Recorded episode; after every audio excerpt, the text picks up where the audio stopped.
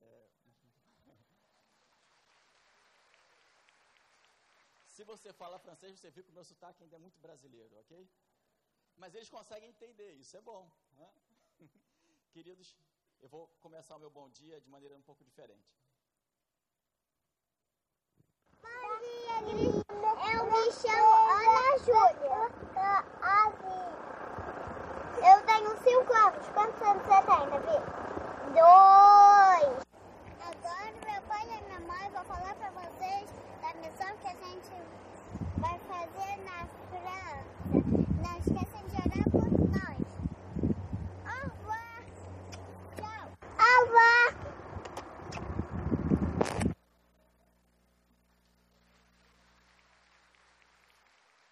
Mais uma vez, mais uma vez, não, brincadeira. Eles estão aqui embaixo, no Recriança, depois do culto, você pode vê-los aqui fazendo bagunça aqui na frente. Com certeza vai falar com eles.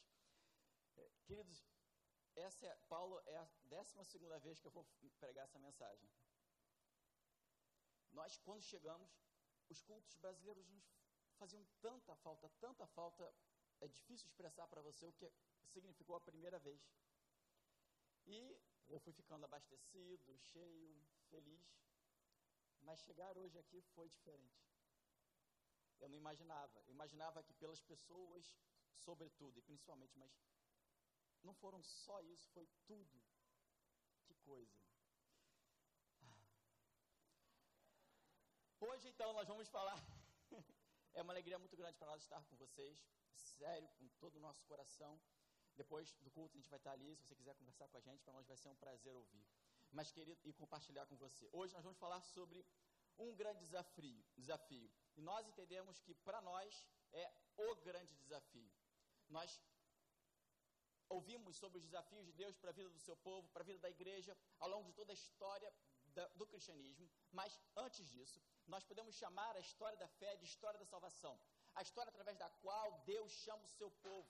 Deus chama o seu povo que ainda não é seu povo. Deus chama a existência aquilo que ainda não existe. Nós costumamos dizer que temos uma missão, mas para muito além disso, Deus tem uma missão. Ele está envolvido, implicado nessa missão desde a fundação do mundo, ou seja, de resgatar aquele que se havia perdido. Foi esse o projeto de Jesus, ao vir ao mundo, buscar e salvar o que se havia perdido. E o convite dele é que nós nos juntemos a essa missão. O convite dele é que sejamos, que abracemos essa missão como a nossa missão de vida. Não é à toa que toda a história, desde o Antigo Testamento, desde tempos antigos, é um convite de Deus para que seu povo se junte a ele nessa missão. Como ele disse lá em Isaías, depois disso, ouvi a voz do Senhor que dizia: A quem enviarei? E quem há de ir por nós? A quem enviarei? O convite de Deus a Isaías continua sendo o convite de Deus à nossa vida hoje, aqui, sim, continua lá. O que é ser desafiado? Muitas vezes nós não entendemos de fato o que significa isso. Vamos tentar lembrar um pouco. Ser desafiado é ser posto em prova. É encontrar a necessidade de enfrentar algo maior que o habitual, maior que o costume, maior que imaginamos poder superar. Os desafios podem sim nos obrigar a enfrentar os nossos piores medos, as nossas maiores fraquezas, mas também a usar todo o potencial que nós temos. E a questão de hoje é a seguinte: nós podemos responder sim ou não. Sim, Senhor, eis-me aqui, como Isaías respondeu. Ou, Senhor. E todo o constrangimento que se segue. A decisão é nossa hoje, responder sim ou não ao desafio do Senhor. Mas eu quero dizer para você, eu quero motivar você dizendo que para todo desafio que você aceitar de Deus, para todo desafio que a vida te propor e você aceitar, haverá também benefícios. Sem desafios não há crescimento, é uma regra inexorável, imutável da vida. A vida é assim: se há desafio, há crescimento. Sem desafios não há sucesso, crescimento ou vitória. A vida é assim. A vida com Deus também é assim. Eu tenho certeza que você traz desafios no seu coração, da sua vida, da sua história hoje. Eu não sei como foi a sua semana ou o seu mês, mas eu sei que você tem desafios. Que desafios você traz hoje para essa reunião? Que desafios você traz hoje para colocar no altar de Deus? O que vem acompanhando você na sua história, na sua trajetória, o que tem no seu coração? Todos temos desafios. Eu e Camila temos desafios pessoais também, faz parte da vida.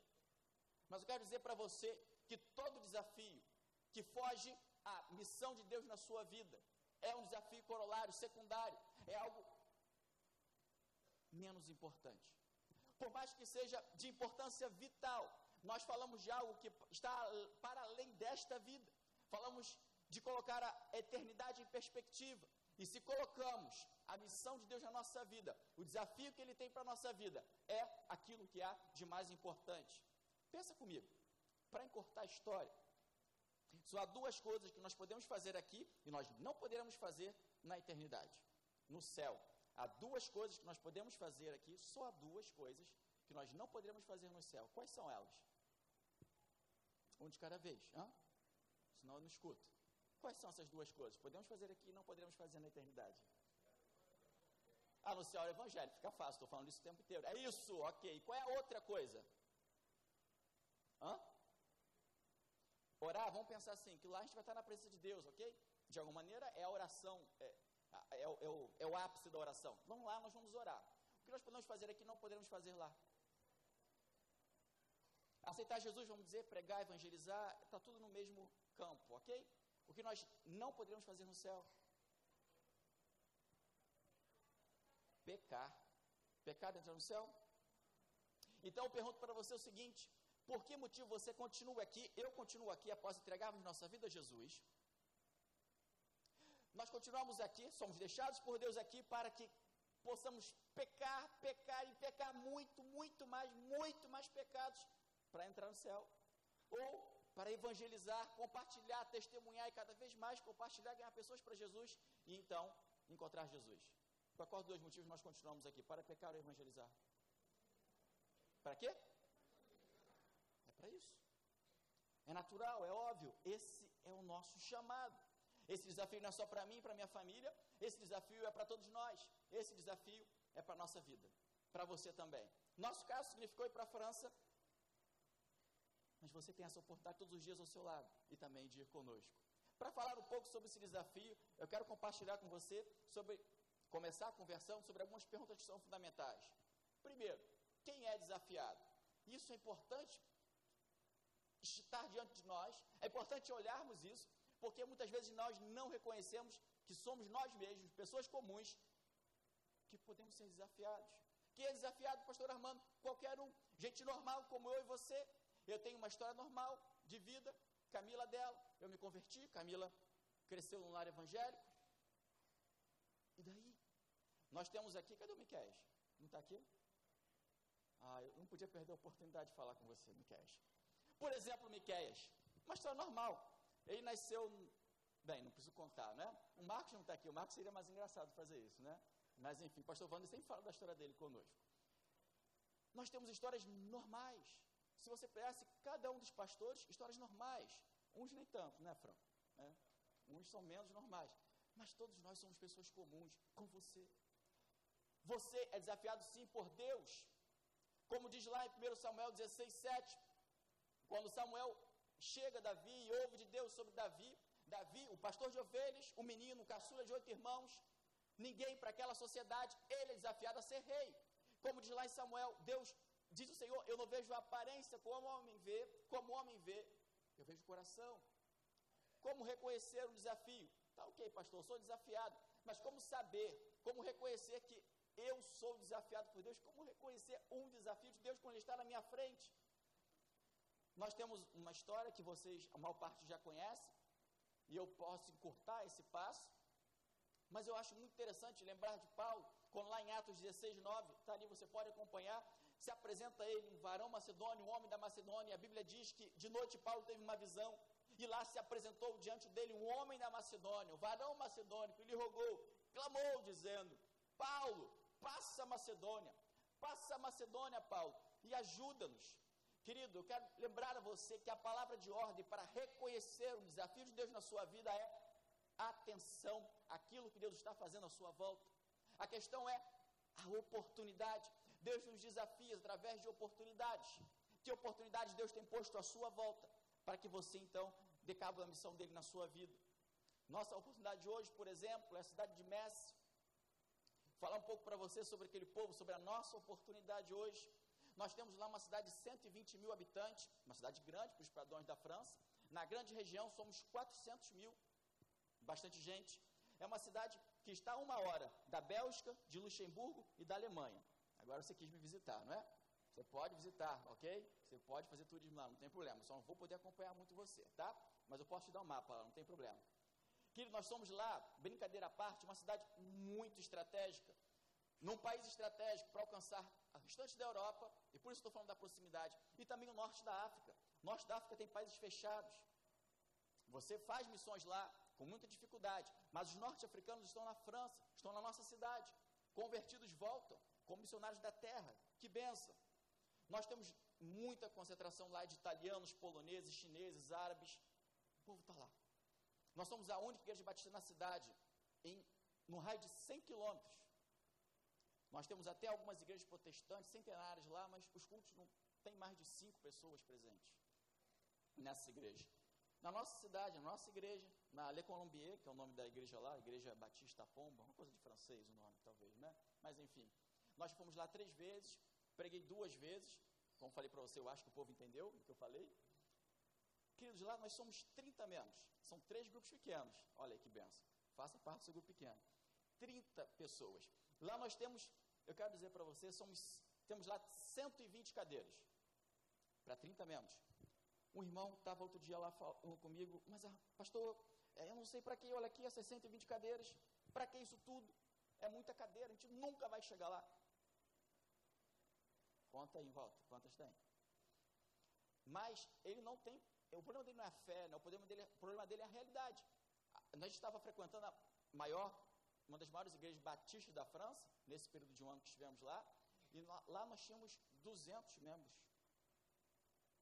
Então, pensar em 120 é uma audácia muito grande para ele. Eu quero dizer para você, eu estou certo ou errado em manter as 20 cadeiras, 120 cadeiras lá? O que, que você acha? Amém? Então eu não sou maluco, eu não sozinho, não é? Tem um monte junto comigo. Daqui a pouco eu vou falar um pouco mais com você sobre isso. Querido, mas Deus está agindo. Quantos membros somos hoje aqui, Pastor Paulo? 4.700. Imagina só, na campanha, num mês aqui, se convertem 470 pessoas. É muito ou pouco? Como é que é? O que, você acha?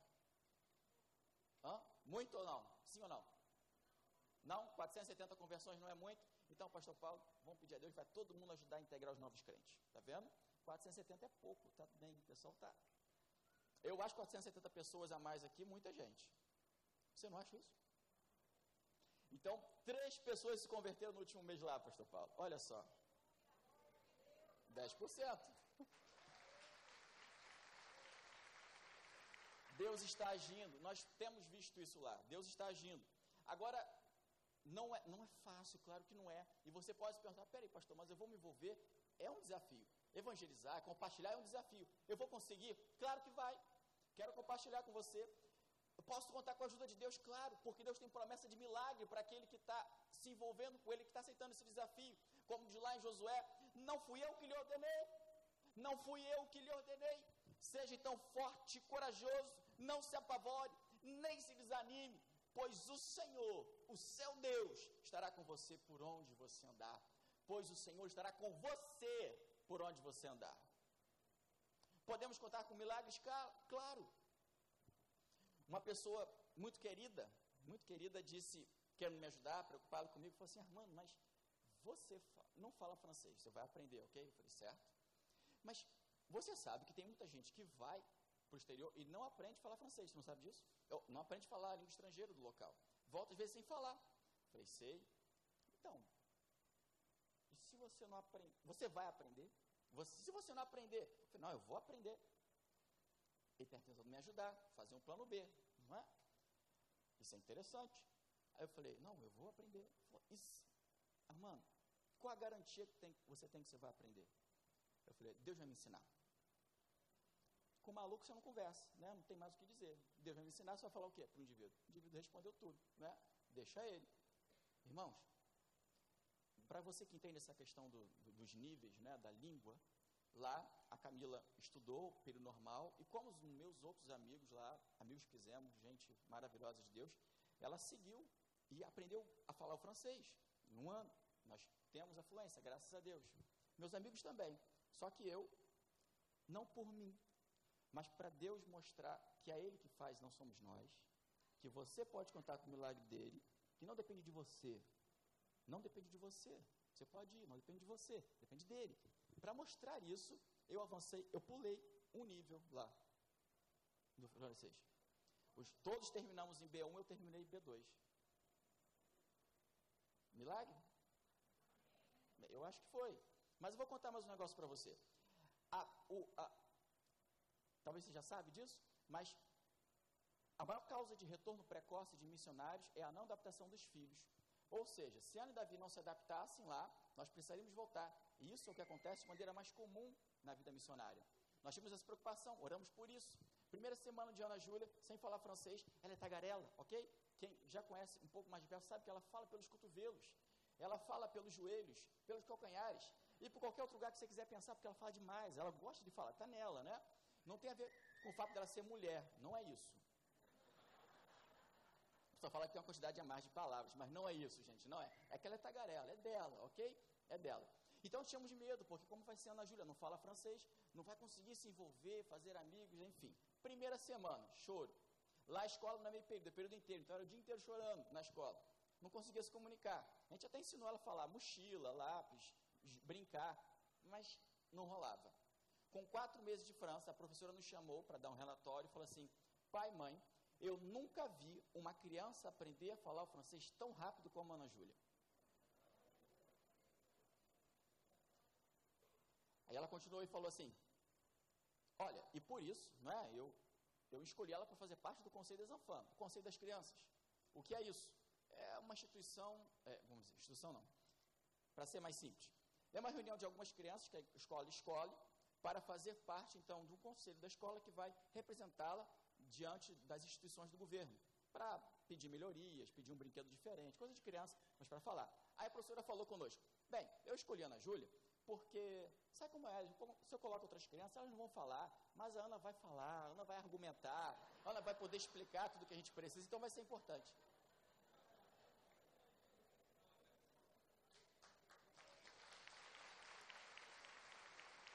Vou conseguir? É claro que vai. Tem muita coisa. Deus faz muitas maravilhas na vida de quem se coloca diante dele. Não por nós, por ele. Só para terminar. Nós tínhamos lá um orçamento de 4 mil euros. A gente fala de dinheiro, né? Vamos brilhar os olhos. 4 mil euros. Só que a gente não tinha o dinheiro para comprar um carro. É um carro seminovo, um carro que não ia dar defeito, não ia dar problema, porque lá é essencial o carro. Depois a gente explica até porquê. A gente passou o primeiro ano sem carro. Na parte eu explico a necessidade. Mas eu quero contar só um milagre aqui. Então, não tinha, o orçamento estava no papel, mas não estava no bolso. A gente sabia que tinha algumas dificuldades, enfim. E, e, e, a gente aproveita a oportunidade para agradecer a fidelidade do povo de Deus, porque é por isso que estamos lá, por isso que se faz obra missionária, porque existe fidelidade. Mas, enfim, então, era uma luta, era difícil, né? Até a última semana, nada. Na última semana, nós compramos um carro. 500 euros. E ele anda. Não ri não, porque não faz nenhum barulho. Milagre não. Eu quero dizer para você o seguinte: se você pergunta, eu vou conseguir? É claro que vai. Porque Deus diz: não se desanime, não apavore, não tenha medo. Eu estou contigo. Aleluia. É isso. É isso.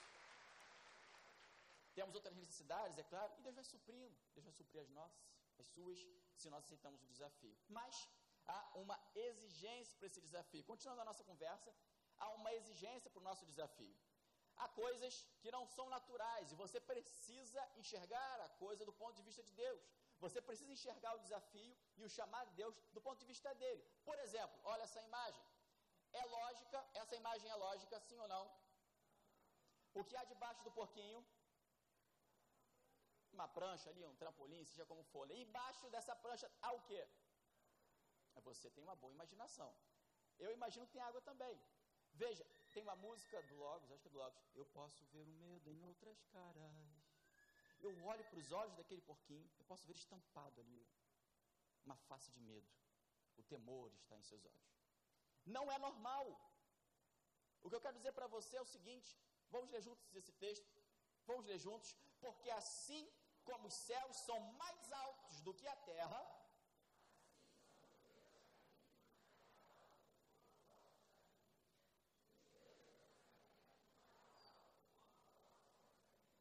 Os meus pensamentos são mais altos do que os seus pensamentos. A distância é imensa, diz o Senhor. Se nós queremos fazer a obra de Deus, precisamos olhar esta obra, este desafio e o seu chamado do ponto de vista dele, não do nosso. Alguém já quis, ao longo, ao longo da história, fazer uma comparação entre a superioridade da fé ou da razão, o que vem primeiro. Se há uma crise, o que deve vir acima? Primeiro a razão, primeiro a fé, e enfim, muita coisa foi escrita. Não é o meu propósito compartilhar isso. Eu quero dizer para você o seguinte: quando a fé contraria a nossa lógica, quando a fé contraria a nossa razão, Deus não está se contrariando, não está sendo irracional, mas a razão dele está muito além da minha e da sua. Com a queda, a nossa razão, a nossa racionalidade, a nossa lógica também caiu. Os nossos processos cognitivos decaíram, mas os dele continuam santos e lindos. Se você tiver dúvida, veja a lógica de Deus. Precisamos abrir mão da nossa maneira de ver para que Deus tenha liberdade em fazer aquilo que Ele deseja fazer na nossa vida. Veja a lógica de Deus. Por exemplo, todos entendem a necessidade, é claro, é óbvio, é fácil de perceber a necessidade de missões na África. Sim, é, mas nem todos já enxergamos a lógica de Deus para levar missões à França, à Europa. Eu podia falar para você de muitas questões do dia a dia. Vou ficar em uma, um exemplo. Provavelmente muitos dos irmãos, muitos, né? Vamos dizer assim, 99%, não. Muitos de vocês já talvez tenham ido lá à França, tenham imaginações sobre a França, escutamos muito sobre lá. Você provavelmente não tem problema em imaginar que na cidade onde vamos faz no inverno menos 20 graus. Ok? Menos 20. É fácil imaginar isso. Só que você imagina que nessa mesma cidade onde faz menos 20, no verão faz 40 graus? Diferente, não é? E no norte, onde estamos, sem ar-condicionado. Sim, no sul eles estão acostumados já com isso. No norte ainda não. Acho que ainda, ainda vão se adaptar, né? Na semana que estamos chegando aqui, naquela semana de 29 de junho a 5 de julho desse ano, desse mês, aqui, 700 pessoas morreram por causa do calor lá. Em 2003, eles estão se adaptando, em 2003 foram 15 mil mortos por causa do calor. Uma variação de 60 graus na nossa cidade. Mas a França ainda não tem esse hábito, ela não está acostumada com isso. E os vidros são duplos, triplos, para manter o calor dentro de casa. Imagina, 40 graus do lado de fora, com calor dentro de casa. Ah, e no verão o sol vai até 10 e pouca da noite. Imagina como fica dentro de casa. Você imagina isso da França? É uma situação um pouco diferente, né? a gente não imagina isso de lá, sem ar-condicionado, dentro das casas das pessoas normais. Há muitas coisas que precisamos ah, rever. Eu quero dizer, por exemplo, que é mais fácil pensar, é óbvio que é, é mais fácil pensar que um nativo tribal precise de Jesus, precise muito mais de Jesus do que o professor universitário. Nós crescemos ouvindo histórias sobre os perigos e desafios da África. Também crescemos ouvindo histórias sobre as belezas, sobre a cultura da França. Mas na África há grandes prédios, grandes cidades. Isso não vem muito na nossa mente quando pensamos em África, mas é a realidade. Da mesma maneira, há muitos franceses que não falam bem o francês. A realidade de hoje não é a de ontem. E o que sabíamos precisa ser questionado. Esse é o ponto. Sem falar, querido, que o folheto turístico não revela toda a realidade, sobretudo a respeito do mundo espiritual. Quando um francês, um americano, vê no folheto turístico falando do Rio de Janeiro, ele olha o Corcovado, Bondinho, Pão de Açúcar, ok? A praia de Copacabana, a praia do Recreio, ok? Ah, ah, praia do Recreio, né? Ele vê lá. Quando ele vê esse folheto, ele entende a realidade de Duque de Caxias, de São João de Meriti ou da Zona Norte do Rio de Janeiro? Esse é o ponto. Nossa imagem sobre o exterior, sobre a França, sobre a Europa, é a imagem do folheto turístico. Nada mal, é bom viajar, ok? Um amigo nos disse, e eu concordei muito com ele, ele falou, com dinheiro no bolso e durante 15 dias todo lugar é maravilhoso. É isso. Precisamos abrir os nossos olhos. Na África, o Evangelho é sim a resposta aos corações que nunca ouviram sobre o cristianismo. Por incrível que pareça, na França, o Evangelho é a mesma resposta, mas o cristianismo que eles conhecem é falido. Não creem tanto nas respostas que vêm de nós. Na França, o número de evangélicos é inferior ao de alguns países da janela das por 40 faz menos. 0,7% Pesquisa o que isso significa, vai na internet, conversa com o pessoal de missões da igreja. A diferença é que na França não há uma etnia em cada local, há dezenas, há milhões e milhões de imigrantes, não há um pingo, uma pessoa de exagero nessa frase, há milhões e milhões de imigrantes na França. E seria ainda pior se milhões, as estatísticas seriam piores, se milhões de ateus não fossem contados oficialmente como católicos. Porque mantém-se a tradição do país, o, e o país legalmente proíbe pesquisas que diferenciem pessoas por crenças.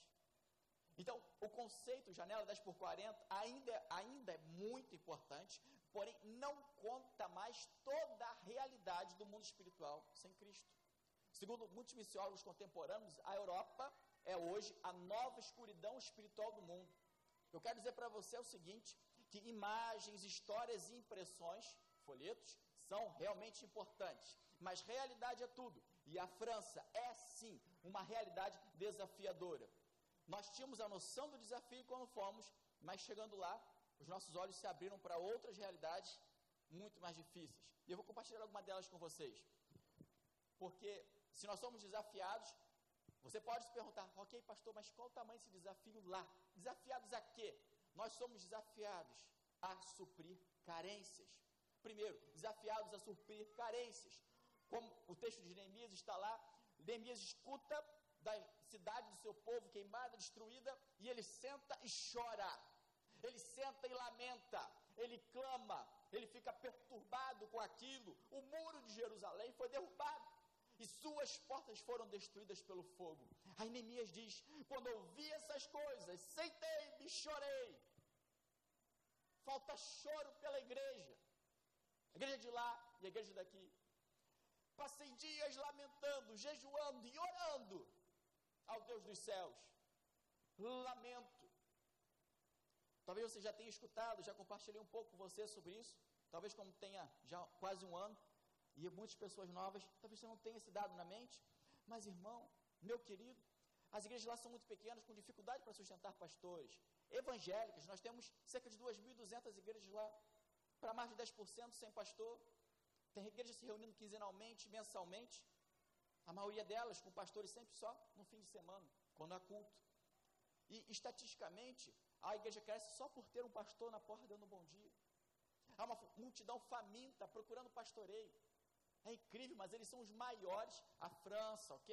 Da Torre Eiffel, de tantas belezas. Eles são os maiores consumidores de ansiolítico, remédios para depressão do mundo os maiores consumidores do mundo. Falta paz. Por isso, é, há uma caracterização de depressão, de pessimismo, de insatisfação. As taxas de suicídio lá são preocupantes. Por exemplo, 16% dos menores de 13 anos acreditam que a morte é a solução para os seus problemas na casa, em casa ou na escola. Você sabe qual é a segunda maior causa de morte entre jovens de menos de 25 anos? Maior causa de morte, segunda maior causa de morte, suicídio. Na França. Lá, há uma confusão que eu não sei se parece ser a confusão que está sendo programada para cá, não sei. Outro dia eu vi um anúncio na televisão do nosso governo. Eu não estou defendendo bandeira política nenhuma, nem para sim, nem não, não é isso. Eu vi um anúncio, eu vou comentar o anúncio. O anúncio dizia: o nosso governo é laico, para que o povo possa ter liberdade de escolher a sua religião. Alguém viu esse anúncio que eu vi aqui no Brasil? Alguém viu esse anúncio? Ah, vocês não me deixam mentir sozinho. Alguém mais viu comigo. Eu vi esse anúncio. Outra igreja que eu fui, ninguém tinha visto o anúncio. Eu falei, meu Deus, alguém viu aqui, ok? Não rodou muito, só vi uma vez. O governo é laico para que o povo tenha liberdade de proclamar o evangelho. Aqui no Brasil. Lá, esse é o discurso, lá essa é a lei oficial mas vou dar um exemplo para você. Uma professora pegou a classe maternal dela para explicar sobre o, a origem do Natal. Para explicar a origem do Natal. Foi, se não me engano, nessa virada de ano agora, a última. E ela explicou que o Natal começa com Jesus. Ali é Jesus na manjedoura, o desenhozinho. Foi isso, ok? A professora foi suspensa, foi denunciada, foi suspensa no seu direito de dar aula, porque estava evangelizando. Não é surpreendente que num contexto como esse, onde se confunde o que é do Estado, o que é oficial e o que não é oficial, onde, onde veladamente se proíbe o evangelho, principalmente o evangelho. Não é surpreendente que no sul, onde tem mais igrejas, tem uma igreja para cada 30 mil habitantes. No norte, onde estamos, uma igreja para cada 60 mil habitantes. Quantos habitantes tem no Recreio? E na Barra? Esse conjunto aqui. 300 mil. Se tivéssemos uma igreja para cada 60 mil habitantes, em 300 mil teríamos quantas igrejas? Cinco igrejas? Cinco igrejas para Barra e Recreio. O que, que, você acha? Dá conta? Espera aí, mas deixa eu falar. Essas cinco igrejas, ela tem umas médias, uma média aí de 30 a 50 pessoas cada uma, ok? Algumas delas se reúnem quinzenalmente, outras mensalmente. Tem uma delas que não tem pastor. O que, que você acha aí? Dá conta do recreio da barra? O que, que é isso? Não é surpreendente, mais uma vez, falando que uma pessoa nasça, cresça e morra sem nunca ter ouvido falar da graça, do amor, do perdão que vocês e eu cantamos hoje aqui. Deus nos desafia a suprir carências, Deus nos desafia a construir realidades. Eu fico emocionado com Davi, eu me empolgo com Davi, eu fico nervoso com Davi, eu me apaixono com Davi, como ele diz lá, olhando Golias, olhando o gigante, ele diz: Quem é esse filisteu incircunciso para desafiar os exércitos do Deus vivo? Quem é ele? Quem é esse filisteu, se diz infeliz e filisteu incircunciso, para desafiar o povo de Deus? Quem é ele? Golias estava lá, vocês não são nada. Esse Deus de vocês é isso, vocês são aquilo. Achar da versão atualizada do pastor Armando aqui, quem está no rodapé. Pastor Armando, versão. Meu irmão, Davi permite que a indignação do Senhor tome conta dele. Como Bill Hybels diz, a indignação, o descontentamento santo. Nós precisamos deixar que os sentimentos de Deus invadam o nosso coração. Precisamos nos levantar como gente corajosa, como Marcos gosta de dizer, que tem sangue nos olhos. Nós precisamos nos revoltar santamente com as injustiças, com as oportunidades que Deus nos coloca à volta e estar atentos àquilo que Deus nos chama para fazer.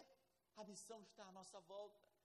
Golias estava lá afrontando o povo dia e noite, e o, povo, e o exército de Israel estava lá escondidinho, camuflado. Quem vai enfrentá-lo? Como vamos fazer? Davi fala: Eu. Quem é ele? Falando de desafio, falando sobre a França. As perspectivas missionárias, missiológicas dizem que em 25 anos será um país muçulmano. É a realidade da Europa, mas a França, a França puxa, puxa o trem, é a locomotiva. O que será que nós podemos imaginar de um país que já tem a realidade que tem, mas maioria muçulmana? Os franceses acreditam no islamismo pacífico, ok? De amor, de paz, apesar dos acontecimentos recentes.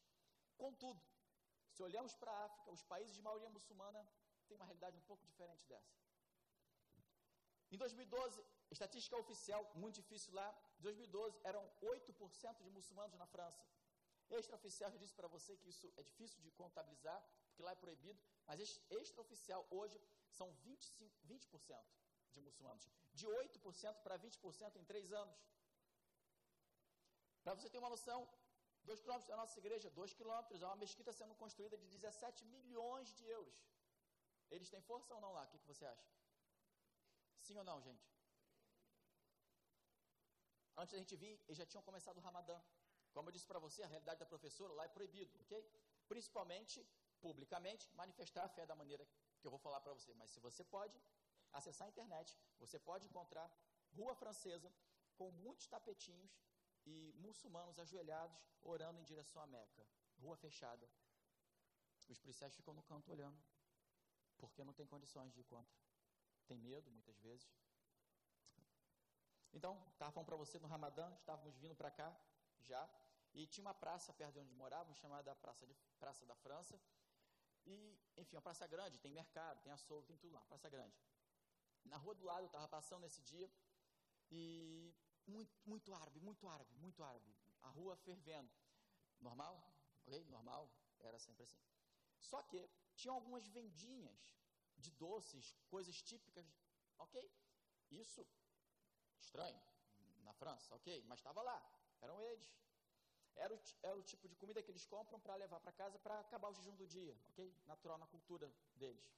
Na hora de acabar o jejum, eles comem aquelas coisinhas tal, em casa.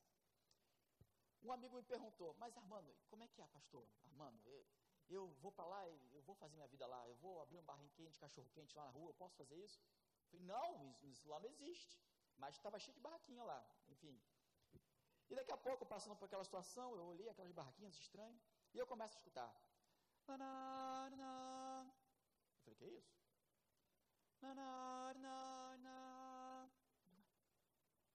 Onde eu estou?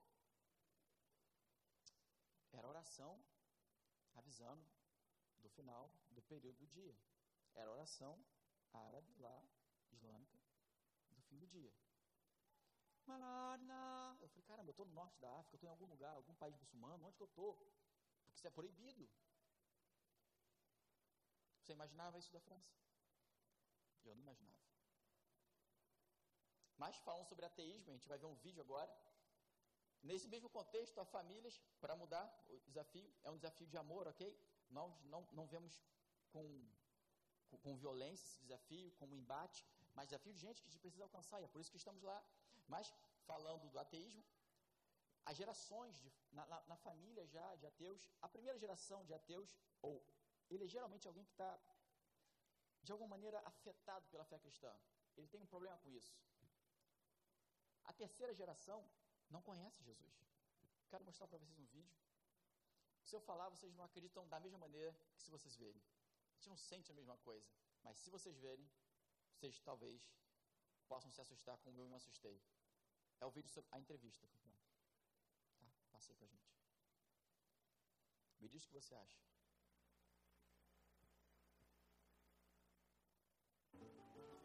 Est-ce que tu crois en Dieu Alors, est-ce que tu as entendu parler de Dieu quand tu étais petit Ouais, ouais, parce que du côté de ma mère, c'est catholique. Donc tu étais au catéchisme quand tu étais petit. Non. Est-ce que tu as entendu parler de la Bible quand tu étais petit Oui, parce que ouais, je suis bretonne et en Bretagne, c'est assez euh, croyant. D'accord. euh, mes parents m'ont fait le choix de, croire D'accord, et quel choix t'as fait à peu près D'accord. Est-ce que tu penses que tu vas changer ce choix ou pas du tout je pense ça depuis D'accord. Alors, est-ce que tu as beaucoup d'amis chrétiens Est-ce que tu as des amis musulmans D'accord. Est-ce que tu as des amis bouddhistes Et est-ce que tu as des amis qui ont d'autres religions Plutôt athées. La majorité des gens de ton âge sont plutôt athées alors. hein.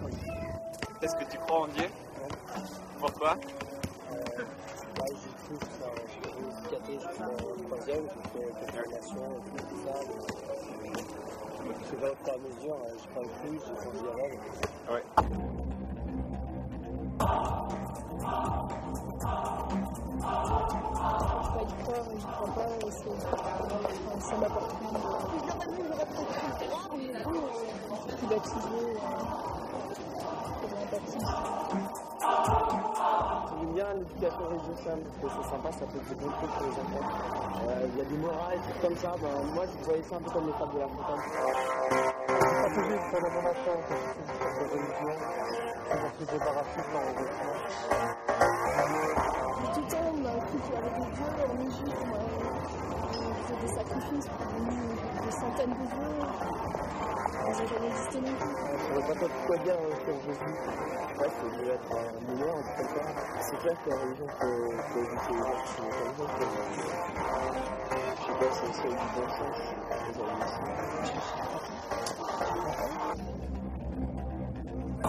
L'évangile, c'est la parole de... Que bah, c'est pas chose là. Je sais.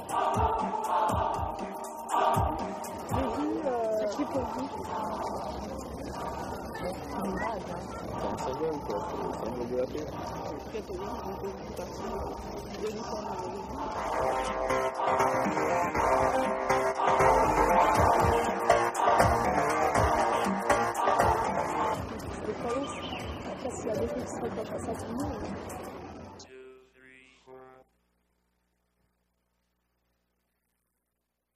Eu sou católico, mas eu não creio em Deus.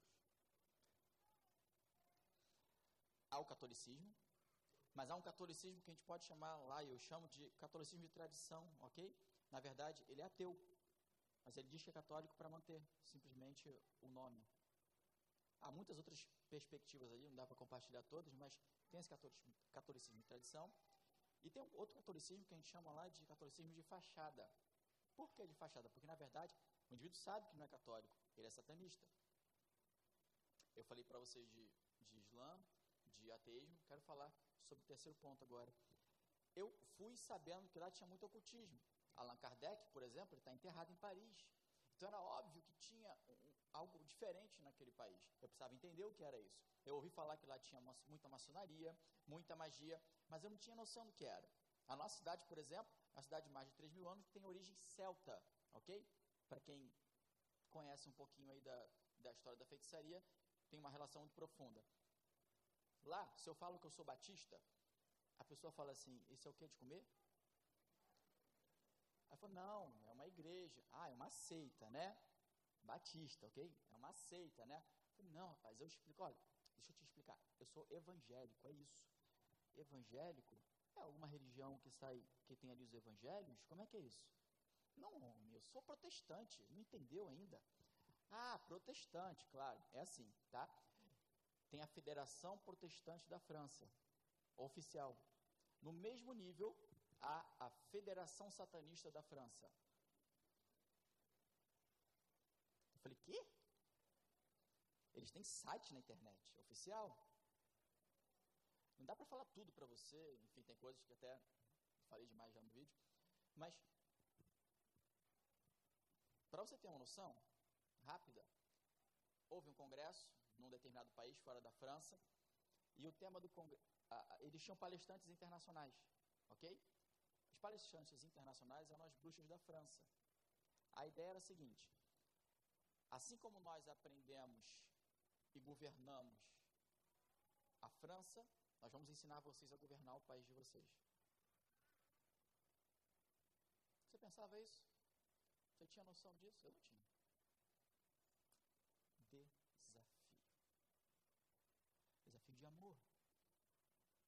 evangelização, de missão.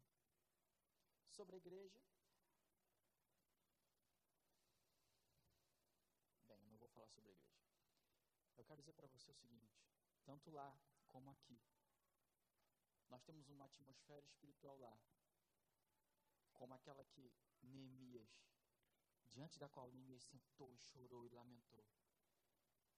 Nós precisamos sentar, chorar, lamentar, nós precisamos nos envolver, nos indignar como Davi e levantar para lutar com a sua posição. Para finalizar a nossa conversa, o último, último viés da nossa conversa de hoje é a resposta de Deus, a resposta que Deus espera de nós. Primeiro, eu creio firmemente que Deus espera coragem de nós, coragem porque Ele mostrará o que fazer. Há uma canção, e eu não tenho nenhuma pretensão de cantar, ok? Mas só de lembrar você a canção, diz assim: Deus fará um caminho para você. Você conhece? Onde ainda não se vê ou possibilidade alguma. Deus se importa com o seu sofrer e nesses dias vai trazer o quê? Direção e vai mudar a sua vida você não sabe como se envolver, Senhor, eu estou aqui. Senhor, eu aceito. Deus vai mostrar o caminho para você. Você crê nisso? Você precisa dizer: sim, Senhor, estou aqui, estou aberto, estou disponível. Como diz lá no Salmo 18, 32, 33, Ele é o Deus que me reveste de força e torna perfeito o meu caminho, torna os meus pés ágeis como os da corça, sustenta-me firme nas alturas. Nós lá temos ouvido de Deus, temos visto direções de Deus. Esse tempo no Brasil tem sido uma bênção também para nós. Deus tem nos falado o coração de maneira muito, muito abençoada. Porque lá era o francês o tempo inteiro, o tempo inteiro. Franco, de vez em quando, conversava comigo daqui. Lá, dependendo da época do ano, nós estamos cinco horas à frente de vocês. Dependendo da época, três horas à frente. Às vezes ele parava no WhatsApp. E aí, irmão? Estava lá três horas da manhã já. Franco, estou estudando. Tô vendo o verbo. Vai dormir, rapaz. Eu já vou. Estão falando muito intenso nesse sentido, mas Deus falou conosco. E tem falado muito também nesse período que estamos aqui. Deus mostra o caminho. Eu não vou trabalhar tudo com você, mas quero contar para você, por exemplo, uma coisa. Os costumes são diferentes. Quem vem de lá para cá vê as nossas esquisitices com mais facilidade. Da mesma maneira, ao contrário. Por exemplo, é comum lá uma assembleia no ano, não tem muito movimento de membros, ok? Uma assembleia no ano. Na assembleia eles mandam uma carta para o membro, para os 30, 40, 50 membros. Mandam a carta. Na carta diz, meu irmão, nós convidamos você a renovar a sua membresia. Claro que nessa assembleia, se você não estiver presente, você então será automaticamente desligado do hall de membros. Que, que você acha de uma assembleia como essa? Boa. Há uma multidão de feridos e fracos na fé que vão ficando pelo caminho de uma igreja que já é fraca. Não estou falando para você que é essa regra, mas é um costume. Um costume lá. Então, se o indivíduo teve problema naquele ano, é. Está fraco, é. Vou ficar um ano. Dá, dá um tempo de um ano. Quando que ele volta? Nessa atmosfera. Está entendendo? Então, nós precisamos lá e chegar e já buscar os feridos, porque, em nome de Jesus, haverá pessoas dessa maneira lá e nós vamos trabalhar no nome de Jesus para alcançar essas pessoas. E temos muita coisa para fazer, penetração social, mas lá nós precisamos, por exemplo, plantar igrejas. São mais de 34.500 cidades sem nenhuma igreja evangélica. Você guardou isso? Estou falando de igreja evangélica. São mais de 34.500 cidades sem nenhuma igreja evangélica. Enfim, muita coisa para fazer. Como você pode ajudar a gente? De diversas maneiras. É óbvio que a, a, a ajuda clássica da obra missionária é contribuir financeiramente, orar ou ir, ok? É clássico na obra missionária. Sobre contribuir e orar, eu não preciso falar muito para você, é meio é, é instintivo, é, é, o entendimento é claro. Mas eu posso falar para você como você pode ajudar a gente. Por exemplo, na nossa cidade nós temos dois polos com mais de 10 mil estudantes em cada um deles. São 20 mil estudantes que nós podemos alcançar com grupos bíblicos universitários. Quem sabe você não está para fazer um mestrado, ou você quer fazer sua faculdade agora, você pode mudar o seu filho para ajudar a gente a evangelizar lá. Na verdade, são polos universitários top da França, então vai ser uma boa educação. Grupos bíblicos universitários. Nós queremos fazer lá uma escola de arte que fale não só de música, mas de outras perspectivas de arte. E através dela vamos falar de Jesus, para ser rápido na, nos projetos. Deixa eu falar sobre isso daqui. Quem aqui fala francês? Pelo menos lê e escreve satisfatoriamente francês. B1 aí, talvez, não sei. Olha aí. Levanta a mão com coragem, assim, para eu ver. Tem um monte de luz no meu rosto. Isso. Uns 15, ok? Meu Deus do céu. Eu vou falar para você, você não tem noção daqui. Quando eu fui, alguém falou para mim: Não, Armando, fica tranquilo, não precisa levar livro, não. Lá, você está na França, né, rapaz? Ô, oh, oh, é a França, é outra coisa. Oh. Se fosse São Paulo, ô oh, meu, oh, oh, é outra coisa. Você está na França. Não precisa levar, não. Eu falei: Tudo bem, eu levei alguma coisa, né? Porque, ó, esse é irmão desse, que é amigo desse, que é desconfiado desse, que, ah, entendeu? Eu levei. Lá, pastor para fazer sermão, pastor sério, né? Ele lê um comentário bíblico lá, ok? Isso é normal. Pastor Batista, ele vai ler o comentário bíblico. Lá não tem um comentário, versículo por versículo, da Bíblia toda traduzido. Um, não tem. Eu falei, não, isso não existe, não é possível, não, isso não é realidade. Eu estava no congresso, na Convenção Batista Francesa, ok? Eles chamam de congresso, enfim, tem os detalhes. Eu fui lá na livraria aqui, na livraria ali, não tinha. Eu falei, não, não é possível, esse pessoal não conhece, eles não vendem livro, enfim. Eu vou no, no, no seminário. O seminário estava lá. Eu fui no seminário, falei, mas, rapaz, mas não tem nenhum comentário, versículo, versículo traduzido em francês, não tem um, nem que vinha lá do Canadá, não tem um, Quebec, né? Não tem um. Falei, não, pastor, não tem, ó, a gente tem esse aqui, esse aqui é uns quatro, uns livros lá, enfim. Tem aqui parte, mas não tem toda a Bíblia, não. falei, rapaz, mas não é possível. Como não? Não é possível. Ele falou, pastor, sou, é missionário, né? Eu falei, sou, sou missionário. Pois é, pastor, é por isso que eu estou aqui.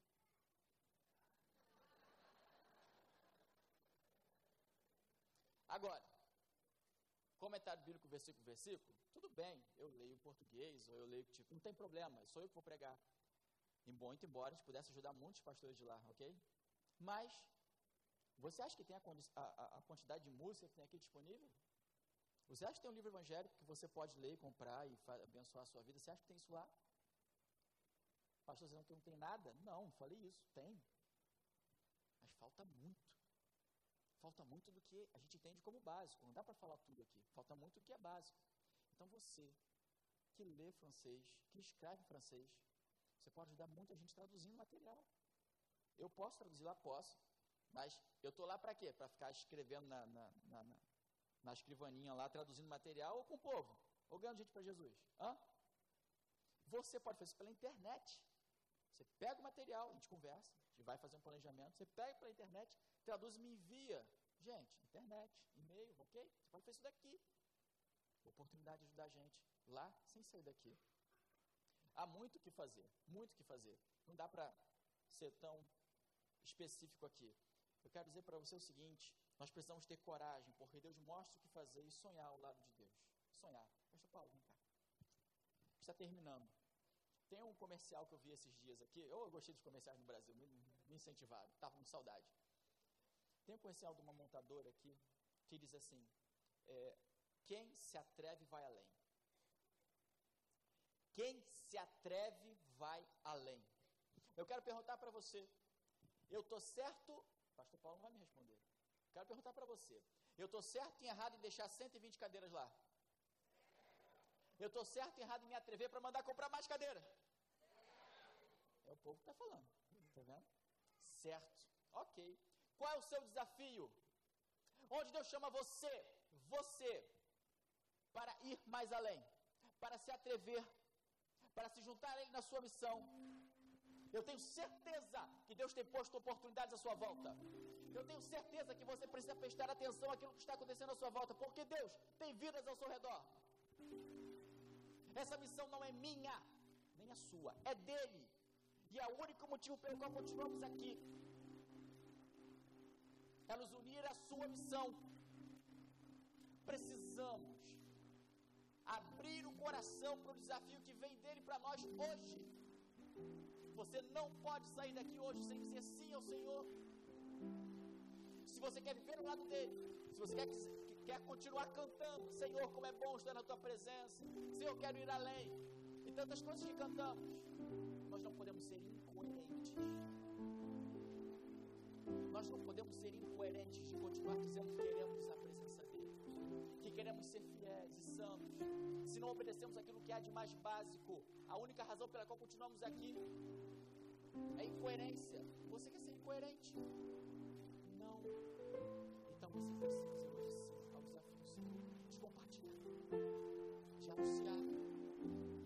começa com o seu vizinho. Isso passa pelo seu pequeno grupo, pelo seu bairro, pela sua cidade e chega até a França. Quero saber o seguinte de você: você aceita o desafio, ou não? Não dá para aceitar esse tipo de desafio assim, ó.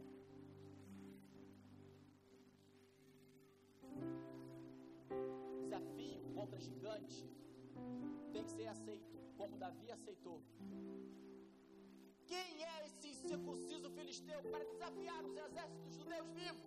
Eu estou aqui, eu vou lutar. É assim que se aceita desafio. Porque se você não aceitar assim, quando você sai pela porta, você lembra da barriga, da fome, você lembra da conta a pagar, o desafio vai embora. Ele não se torna parte do seu coração. E se não se tornar, você não vai conquistar como Davi conquistou. Você não vai abraçar a missão que Deus tem para você, o seu motivo estar aqui. Você acha? Vai ser satisfatório chegar no final da vida, olhar para trás, saber que tinha um projeto para a sua vida. Um! Você viveu tantas coisas, mas não viveu o essencial. E aí, vamos com a gente? Sim. Se vocês querem mais informações, contar conosco,